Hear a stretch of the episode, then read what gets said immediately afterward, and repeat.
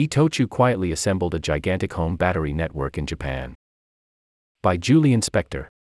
This story was originally published by Canary Media and is reproduced with permission.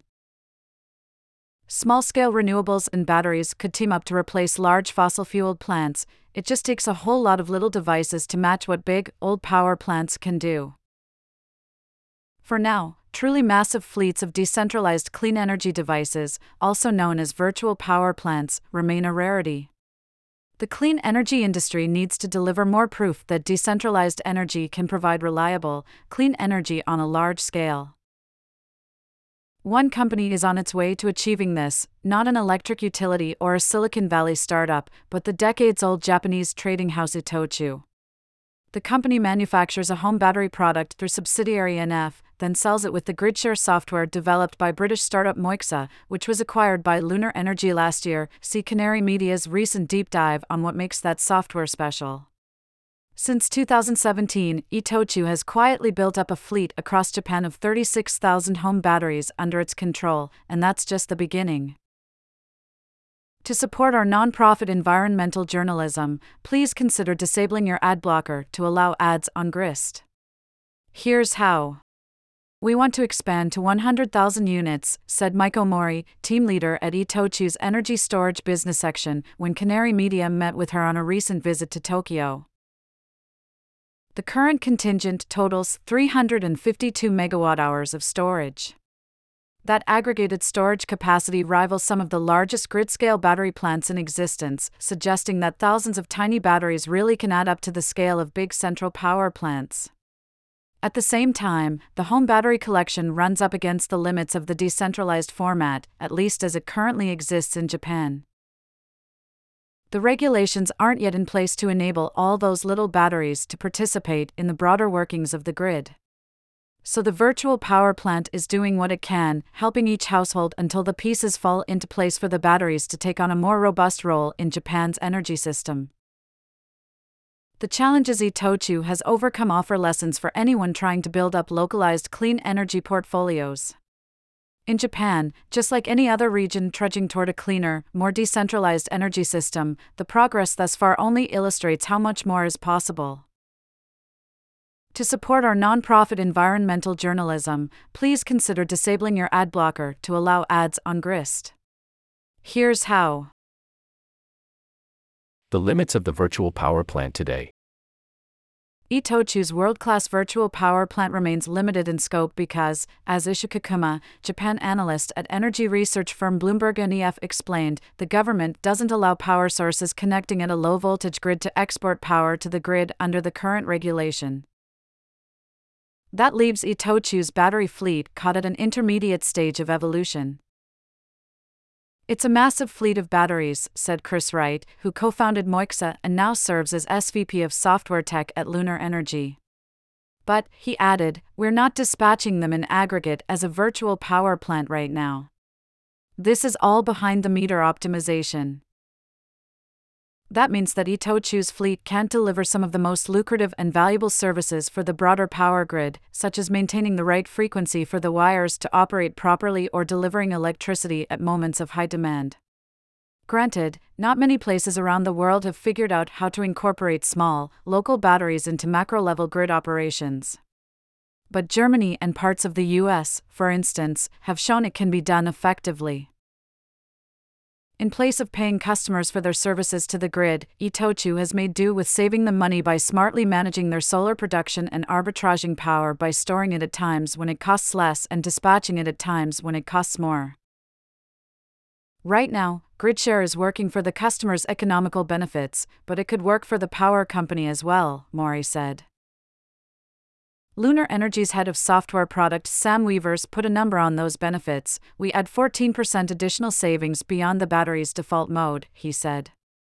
Batteries come from the factory with settings to maximize consumption of a household's solar production or optimize around time varying rates, which apply to most battery customers in Japan but GridShare internalizes each home's consumption patterns and anticipates 48 hours into the future. The AI calculations figure out strategies that a default setting isn't capable of, Weaver said. That's enough savings for Itochu to market a competitive edge in the battery vendor landscape. But more roles for the fleet could be forthcoming. The latest word from the government is that rules for distributed energy participation in large scale grid services will go live in 2024, Wright said. It'll come online soon enough, he said. Once that happens, Itochu's fleet can play a nationally important role in Japan's grid decarbonization efforts. Why does Japan need a virtual power plant? For a virtual power plant to amount to more than confusingly worded grid jargon, it needs to solve a tangible problem for someone. In Japan, like elsewhere, the looming challenge is how to decarbonize the grid without sacrificing reliability, and virtual power plants can help. Japan's isolated island grid relies on imported fossil fuels for all the electricity it can't generate with nuclear or renewables. But Japan cut back on nuclear production after the Fukushima disaster and renewables are more expensive to build there than in many other countries because of limited available land and rugged, mountainous terrain, said Kikuma, the BNEF energy analyst. Rooftop solar has a huge potential due to Japan's land constraint, Kikuma noted.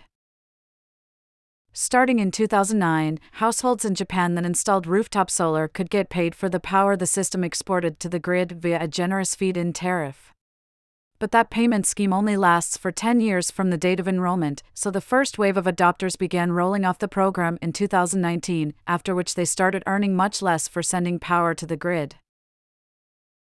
Annual residential solar installations have declined slightly since the 2019 peak of 1,165 megawatts, but the sector still added 1,000 megawatts or more in both 2021 and 2022, according to BNEF data.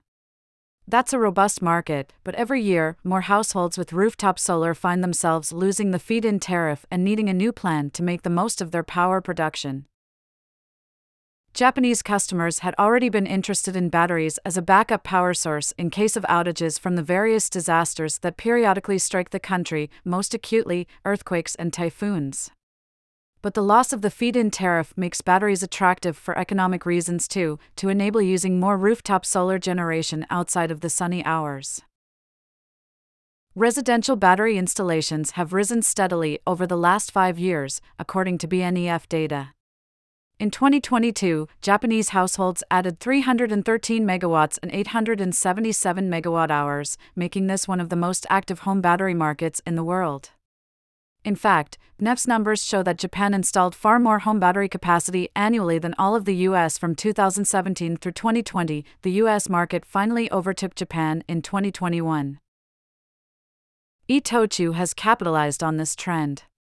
Its subsidiary NF manufactures models of the Smart Star battery pack with 9.8 kWh or 13.1 kWh of storage capacity. It comes AC coupled, which makes it easier to attach to Japan's many existing rooftop solar installations. SmartStar has sold 55,000 units in Japan, mostly going to Itochu's fleet. A virtual power plant, then, provides economic justification for the small scale clean energy that Japan desperately needs, given how tricky it is to build large scale clean energy there. If batteries eventually start taking over roles currently served by fossil fueled plants, they will further reduce the need for carbon emitting imported fuels. That looks all the more attractive given the global scramble for fossil gas imports in the aftermath of Russia's invasion of Ukraine. The energy security argument in Japan is very powerful, for various geopolitical reasons, Weavers noted. Lessons from Itochu's massive virtual power plant. Still, it takes thousands of houses with batteries to add up to the capacity delivered by a typical gas fired power plant. For virtual power plants to live up to their name and their promise, they need to operate on a massive scale. Few initiatives have come close to that. One of the longest running American VPPs, controlled by Vermont utility Green Mountain Power, had more than 4,000 home batteries participating as of last summer. The unexpectedly prolific, utility led WattSmart program in Utah enlisted 3,000 homes in just a couple of years. A new virtual power plant pilot program in Texas could end up with far more than that across the state, but it's still getting started. German home storage company Sonnen has gotten further, with 120,000 battery units installed around the world. The bulk of that is in Germany, where the company operates its fleet like a decentralized utility, performing grid services and supplying customers with power at cheaper rates. Virtual power plants, then, are still in a nascent stage globally, and the constitutionally conservative utility industry tends to resist new concepts and technologies until there's no way to ignore them any longer. What Itochu learned early on is that it couldn't wait for other power industry players to sign on, it had to go build the thing on its own. At first, nobody was interested in this, Mori said. But we scaled to 36,000 units. We have deployed these batteries, power companies can use them at their convenience.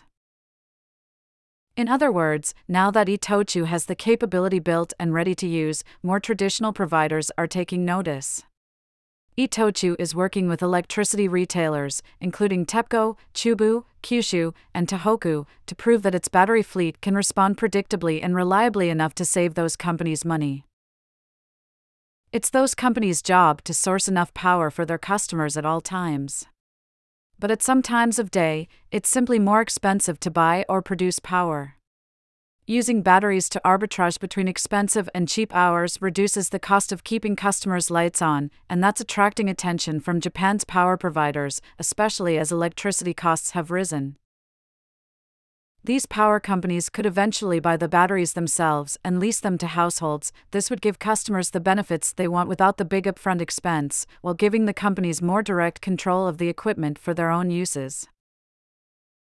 We want to change the energy business, Mori said.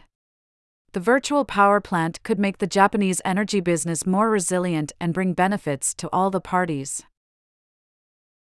Support solutions based climate news the only newsroom focused on exploring solutions at the intersection of climate and justice.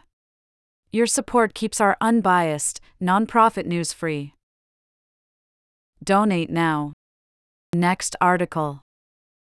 Welcome to Utah, where pipeline protests could now get you at least five years in prison.